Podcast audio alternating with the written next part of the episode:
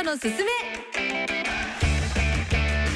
この番組は人と組織の成長をサポートするマネジテックカンパニー識学の提供でお送りします。皆さんこんにちは。式学の安藤光大です。こんにちは上田真理恵です。この番組では経営トップから中間管理職まで全てのビジネスパーソンが抱える課題マネジメントとリーダーシップについてコント形式で楽しみながら式学のメソッドで解決していきます。今日はリーダーの大切な仕事である決断について考えます。どうぞお付き合いください。マネジメントに生まれる誤解や錯覚をなくすそれが式学の使命。マネジメントのやり方は10人十色。信じられるのは自分の経験だけ。そんな思い込みはなくそう。マネジメントには正解があります。そしてその答えは意外にもシンプル人と組織を育てる式学。改めましてこんにちは、えー、式学の安藤光大です。こんにちは上田真理恵です。成長するチームそして勝てるチーム作りのために式学のノウハウをお届けしていくこのマネジメントのすすめ。今回のテーマはプライドが邪魔をして軌道修正できない人はリーダー失格であるです、うんあの先ほど安藤社長がオープニングで決断とおっしゃっていたので、まあ、どちらかというとこうピラミッド型組織ですとか、えー上位形ですとか、まあ、一度決めたことはとことんやり抜くみたいなイメージを持っているんですが、はい。はい、当然ねその一度決めたことはとことんやりにくというやり抜くという姿勢でまああの挑んでいくことは大事だと思うんですけど、はい。まあなかなかそれでは勝てる決組織にはならないというふうに思ってます。うん。決断したことがその全てが正しいっていうわけでは当然いかないので、はいやはりそこでこういかにスピードを速く軌道修正できるかっていうことがまあポイントでうんまあしっかりこう部下からの情報を収集してですね、はいえー自分が過去にした決断でもですね、まあ、変えるべきだと思ったらこう躊躇なく変えていかなきゃいけないということだと思ってます。うん、リーダーの判断が大切だということですよね。そうですね。はい。では今週もケーススタディコント聞いていきましょう。演じるのはジグザグジギーのお二人です。どうぞ。とある企業のオフィス。宮沢課長が何やら悩んでいるようです。課長今いいですか？今朝もらった資料誤色が4つもありましたよ。ああすまん。まあ僕の方で修正しときましたけど課長最近うっかり系のミス結構ありますよね。どうしたんですか？ちゃんと寝てます？お前さ社会に伝えたい情報とか熱い気持ちをツイートしたのにさいいねがゼロだったこととかある？まあすいません。僕ツイッターはアカウント持ってますけど基本見るだけであまりつぶやかないんでその辺はちょっと。でもそういう感じのツイートしていいねがゼロはやばいですよね。やばいよな。これどうすっかな。てかなんでゼロなんだよ。絶対いいのに。んどうしたんですか？昨日さうちのチェーン47都道府県全店舗で展開する新メニュー出ますってツイートしたんだよ社のアカウントでほらあれだようまさが踊るロマンス定食ああ、あれ。なかなか濃い名前ですよね。誰が考えたんですかね。俺あ、すいません。いやいやあの別にいいんだけどさあれさ全然いいねがつかないんだよ全部完璧なのにおかしくないか？社のアカウントからツイートしていいねゼロって余計やばくないですか？なんか大幅に修正した方が良くないですか？大丈夫。基本は間違ってない。まずうまさが踊るロマンス定食。名前はいいんだよ。だから直すとしてもなんかちょっといじれば大丈夫。あのー課長、一個言っていいですか？名前っていうかあれ、見た目から全然ロマンス感じないんですよね。そうか？完璧にうまそうなメニューにしたつもりだよコロッケ唐揚げ焼きそばハンバーグ完璧だろ？全部うまい全部茶色い。色合いが問題なんですよ。そんなの気になる？気になりますよ。全部茶色って。これでロマンス感じます？感じない？うん、僕は感じないかな。お前が鈍感なんじゃないか？少しはそういうアンテナも意識した方がいいぞ課長、意識してるから気づいたんです。指摘させてもらってるんです。お願いですからメニュー、色合いの面から修正考えてください。じゃあお前のプライドのためにおかず修正してやるか一個だけな1個でも2個でもいいです。変える勇気を。ね。だいたい唐揚げとハンバーグどっちも肉ですから、せめてここを一個野菜に変えた方が良くないですか？仕方ないハンバーグをつくねに修正してやるか茶色。つくねも茶色。しかもつくねも肉ですよ。野菜にしないと。じゃあごぼうだなだから茶色。仕方ないフライドポテトにしておくか茶色。じゃあ思い切ってトリュフだなそれも茶色。てか、トリュフなんか入れて採算取れます？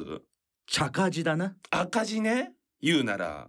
もう、全然修正になってないですよ。修正むずいな全然難しくないです。じゃあ、デザート的なところ考えたらどうです？カラフルな色結構ありますし、今甘味的なのも入ってないですし。そうだなデザートを入れようみたらし団子だだから茶色もう課長、茶に完全支配されてます。茶から一旦離れましょう。全然修正できてませんから。修正むずいなそもそもなんでそんな茶にこだわるんですか？なんかプライドでもあるんですか？ないですけどもしかして、ダメって分かってんのに修正できてないんだったら、それ致命的ですよ。致命的ってなんだ？上司に向かって致命的まで言うか？池田お前言い方気をつけたはれやちゃんかわいみたいに言わないでください。ちゃんか、また茶入ってる。てかそもそもなんでうまさが踊るロマンスって名前にしたんです？こんな美味しい定食食べたらダンスしたくなる課長、頼むから修正しましょうよ。茶への執着、即忘れましょう。でもさ話戻すけどこれ本当に修正した方がいいのかな？やっぱ元のままの方が一番な気がするんだけどなうーん、ていうか、さっきから社のサイト見てるんですけど、そもそもロマンス定食の情報アップされてます？あ俺の個人のアカウントで上げてたよ だからいいねつかなかったのかいや、課長。個人のアカウントでもいいねゼロ。それはそれでやばいですよ。そこは茶化さないでくれ。うん自分の判断が間違っていたことをきちんと認めてでそれを修正するっていうのはプライドが傷つくから嫌だと思う人は結構いそうですね。まあ結構いると思いますね。